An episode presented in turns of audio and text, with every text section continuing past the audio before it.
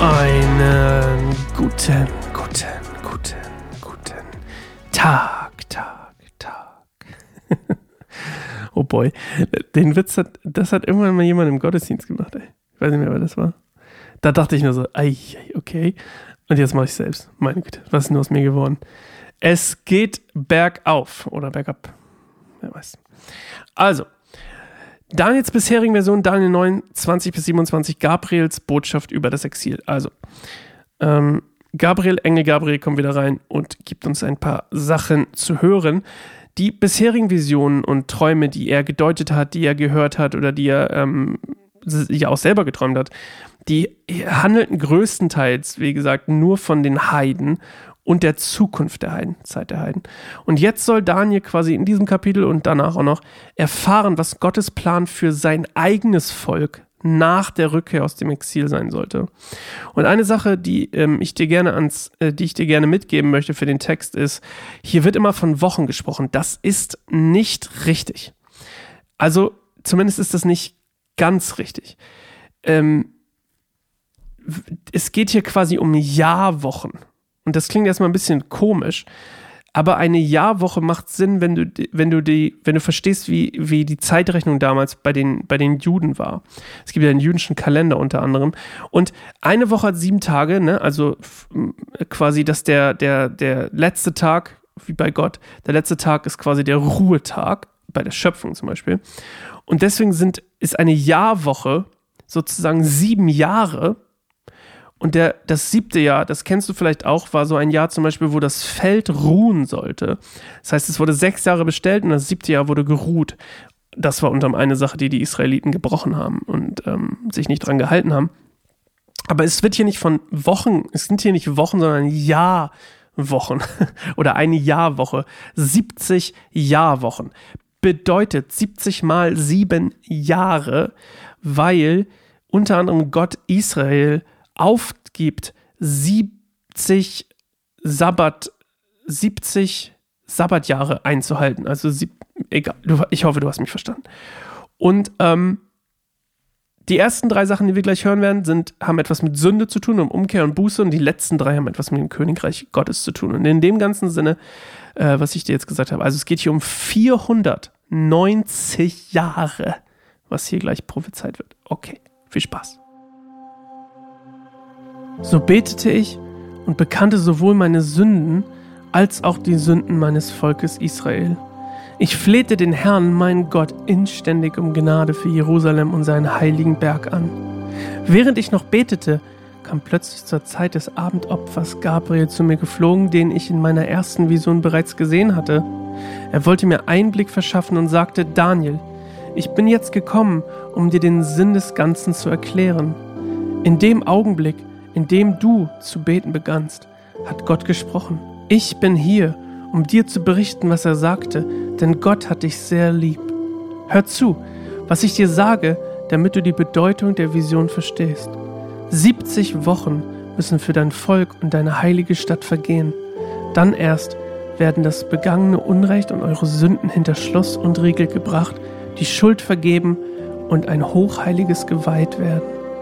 Du sollst wissen und verstehen, von der Zeit an, da der Befehl an die Propheten erging, Jerusalem wieder aufzubauen, bis zur Ankunft eines von Gott erwählten Fürsten werden sieben Wochen vergehen. Während 62 Wochen wird man die Stadt neu erstehen lassen und ihre besondere Plätze und Straßen wieder aufbauen. Aber es wird eine Zeit großer Bedrängnis sein. Nach diesen 62 Wochen wird ein von Gott erwählter vernichtet werden.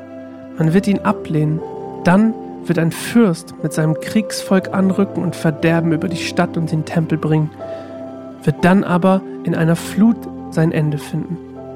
Bis zum Schluss werden Krieg und Verwüstung herrschen. Sie sind unwiderruflich von Gott bestimmt. Dieser Fürst wird für die Dauer einer Woche der Mehrheit des Volkes seine Beschlüsse aufzwingen. Danach wird für eine halbe Woche das tägliche Schlacht- und Speiseopfer abgeschafft werden. Stattdessen wird der Verwüster den Götzenkult einführen. Dann aber wird er unwiederbringlich vernichtet werden, so wie es schon über ihn beschlossen ist. Jip, jip, jip, jip, jip. Also, Gott sagt hier eigentlich, hey, alles ist schon vorherbestimmt, ne? Das ist ja auch wieder so eine Sache mit äh, Schicksal, freier Wille-Ding. Beides. Und das, was hier, das, was hier quasi gesagt wird, ist nämlich wieder was, ne, eine ne Vision, also eine Offenbarung, apokalyptische Literatur, eine, eine Offenlegung von etwas von Gottes Plan. Und ähm, eine Sache zum Beispiel, die, die hier Erwähnung findet, ist zum Beispiel, dass der, der Höhepunkt ist, oder eine Sache, die vielleicht interessant ist, im Alten Testament, in den Tagen des Alten Testaments zumindest, war der Höhepunkt des Israel, israelitischen Jahres das Versöhnungsfest, der Versöhnungstag. 3. Mose 16, kannst du gerne mal nachlesen. 3. Mose 16. Also an diesem Tag versammelte sich das ganze Volk Israels vor Gott. Nicht unbedingt an einem Ort, aber man versammelte sich sozusagen und bekannte seine Sünde und brachte ein Opfer zur Ver Vergebung dieser Sünde dar. Und dieses Opfer ähm, hat, diese, hat die Schuld Israels, die Sünde Israels für genau zwölf Monate gedeckt, bis sie es wieder machen mussten. Und das hat natürlich nicht gereicht, um, also das musste immer wiederholt werden. Und unter anderem dafür ist Jesus ans Kreuz gegangen, weil das war ein ewiges Opfer. Der Messias opfert sich für Israel und dadurch äh, müssen sie selber ist ihre quasi ihre Sünde ähm, getilgt, bedeckt, ähm, gedeckt, so heißt es, glaube ich, beseitigt. Ähm, und spannend übrigens von der Wortlaut her, das stand jetzt, glaube ich, gar nicht so mit dem 1 zu 1 in dem Text, wenn ich mich recht entsinne. Ähm, zum Beispiel, wenn eine Weissagung noch nicht erfüllt ist, dann nennt man sie unversiegelt oder ganz oft nennt man sie unversiegelt. Und wenn sie erfüllt wird, nennt sie, wird sie versiegelt. Und das ist dann quasi so, okay, jetzt ist es klack, jetzt ist es in Stein gemeißelt. Und wie gesagt, diese, diese quasi, dieser ganze Text fasst eigentlich Gottes gesamten Plan zusammen für das Volk Israel und den Segen und den, den Bund, die Bundesverheißung, diese ganzen Sachen. Und wenn man das mal so ein bisschen in den Kontext von diesen 490 Jahren bringt, und jetzt kommt das wieder das crazy, crazyge mit den, mit den Sachen, wie man das, wie, wie absolut on point ähm, da wieder vorhergesagt wird. Ähm, es geht darum, wann beginnen diese 490 Jahre, unter anderem. Das ist ja das eine spannende Frage. Wann beginnen diese 70 Jahrwochen? Und laut Gabriel werden sie beginnen mit der Verkündigung des Erlasses, Jerusalem zu erneuern und wieder aufzubauen. Und da geht es nicht unbedingt daran, dass die Leute zurückkehren, sondern dass Jerusalem wieder zu einer Macht wird. Und das passiert im vierten Erlass, die die persischen Herrscher für die Juden gemacht haben. Das hat verkündet Artaxerxes Longimanus am 5. März 444 vor Christus. Kannst du mal nachlesen in Nehemia 2, 1 bis 8. In diesem Erlass gibt Artaxerxes den Juden die Genehmigung, nämlich die Mauern der Stadt Jerusalem wieder aufzubauen. Also er gibt ihnen quasi so ein bisschen wie sozusagen, hey, du darfst wieder mächtig werden oder du darfst wieder eine eigenständige Macht sein. Und ähm, das ist der Erlass, von dem Daniel 9 in Vers 25 spricht. Und wenn du das jetzt mal weiterrechnest, also hier ist davon die Rede, dass quasi diese ähm, 490 Jahre vergehen, jüdischer Kalender.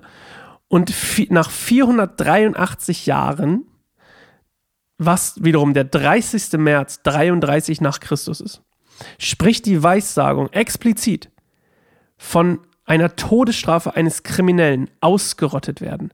Der, der kommt, der Messias, wird ausgerottet werden, was ähm, in der Originalübersetzung quasi eine Todesstrafe oder bedeutet eine Todesstrafe eines, Krimi eines Kriminellen zu sterben. Am Kreuz. Die Weissagung spricht also explizit davon, dass der Messias am 30. März 33 nach Christus gekreuzigt werden wird und dann außerdem spricht sie davon, dass er von seinem eigenen Volk abgelehnt wird und dass sie ihn kreuzigen werden und dass ebenfalls das Gericht Gottes über die kommen wird, die den Messias abgelehnt haben, also über das Volk Israel. Und das wiederum wird passieren, jetzt kommt das nächste, durch die Zerstörung des Tempels 70 nach Christus durch Titus, also auch das, was hier im Text beschrieben wurde, durch Titus ist das passiert, als er die Stadt eroberte und unfassbar viele tausende Juden tötete. Es war ein, das ging nicht mehr nur um erobern, er wollte einfach nur zerstören. Und das ist quasi das, was auch hier im Text beschlossen wird. Oder beschlossen wird, Entschuldigung, was hier im Text vorhergesagt wird. Und jetzt ist das Spannende, das Jahr 483 von 94 bedeutet, dass genau sieben Jahre übrig bleiben. Also das 70. Die 70. Jahrwoche ist quasi noch übrig, die letzten sieben Jahre. Und das ist das, wovon die Offenbarung spricht. Die Entrückung sozusagen, der, damit, die, die Gemeinde wird entrückt. Ähm, quasi da, damit beginnen diese letzten sieben Jahre. Und die 70. Jahrwoche dauert so lange an, bis Jesus Christus wieder auf die Erde zurückkommt und dieses Königreich errichten wird. Und das ist dieses, wo quasi dreieinhalb Jahre, ne, Jerusalem, die Hauptstadt der Welt, bla bla bla, dann kommt dieser Typ, großes Trübsal, das hatte ich dir, glaube ich, schon erzählt mit Offenbarung.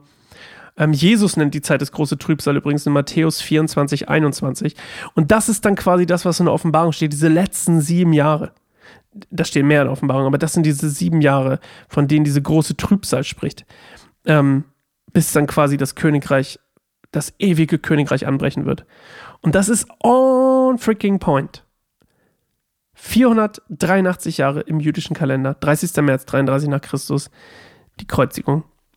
Todesstrafe eines Kriminellen, sein eigenes Feuer lehnt ihn ab, die Bestrafung Gottes Gericht kommt über sie, weil sie ihn ablehnen, Zerstörung des Tempels 70 nach Christus durch Titus, ähm, den Römer und ähm, und jetzt ist immer die Frage, und das ist ja die spannende Frage in der ganzen Geschichte eigentlich, wann beginnt die 70. Jahrwoche? Und die Antwort hat kein, kein Mensch. Jesus gibt zwar so ein paar Sachen hier, da und da und da, aber da wird es nicht passieren. Aber wenn du das, ah, vielleicht aber nicht. Aber das ist so das Spannende eigentlich. Und das ist auch das, woraus diese ganzen Sachen entstehen. Wann beginnt die 70. Jahrwoche? Weil es gibt Zumindest sagen es ein paar, andere sagen es ist, gab's, da gibt es keine Pause dazwischen, aber vieles deutet darauf hin, dass quasi wir jetzt in der Zeit, in dieser Wartezeit sind. Und der Bräutigam, spricht die Bibel auch ein bisschen von, der Bräutigam kommt zurück. Sind wir bereit oder nicht? Etc. etc. Da will ich jetzt aber kein Fass aufmachen. Aber auch wieder on freaking point. On freaking point. Und ähm, unglaublich spannend. Unglaublich spannend. Uh, ich hab Bock. Daniel macht so viel Spaß. Ich liebe Daniel ist auch mal was ganz anderes als Hiob. Hiob war so ein bisschen, Hiob war cool, poetisch und so, aber es war irgendwie, das hier ist so richtig deep. Wow. Und ähm, ich freue mich schon, wenn wir irgendwann mal Sacharja machen und äh, die Offenbarung über die Offenbarung. Ich habe mal geguckt. Ähm, ich habe zwei Auslegungsbücher, ich habe zwei Auslegungsbände hier. A, jeweils fünf Bücher. Und die Offenbarung hat von der einen Auslegung, das ist nur NT, hat die Offenbarung ein komplettes Buch, also ein einziges von diesen fünf ist die Offenbarung, alles andere ist quasi der Rest vom NT, vom Neuen Testament. Und beim Alten Testament ist, sind fünf richtig fette Bücher und eine ist die Hälfte Offenbarung. Also da habe ich mich noch nicht ganz dran getraut. Das klingt wie so ein Projekt, was man so ein ganzes Jahr irgendwie durchziehen muss. Okay, wir hören uns morgen wieder neue Stunde, neue Stunde, ja. Neue Folge, neues Glück. Ich bin Sascha und ich freue mich, dass du dabei warst. Und ich hoffe, du bist genauso begeistert wie ich von Daniel. Wow.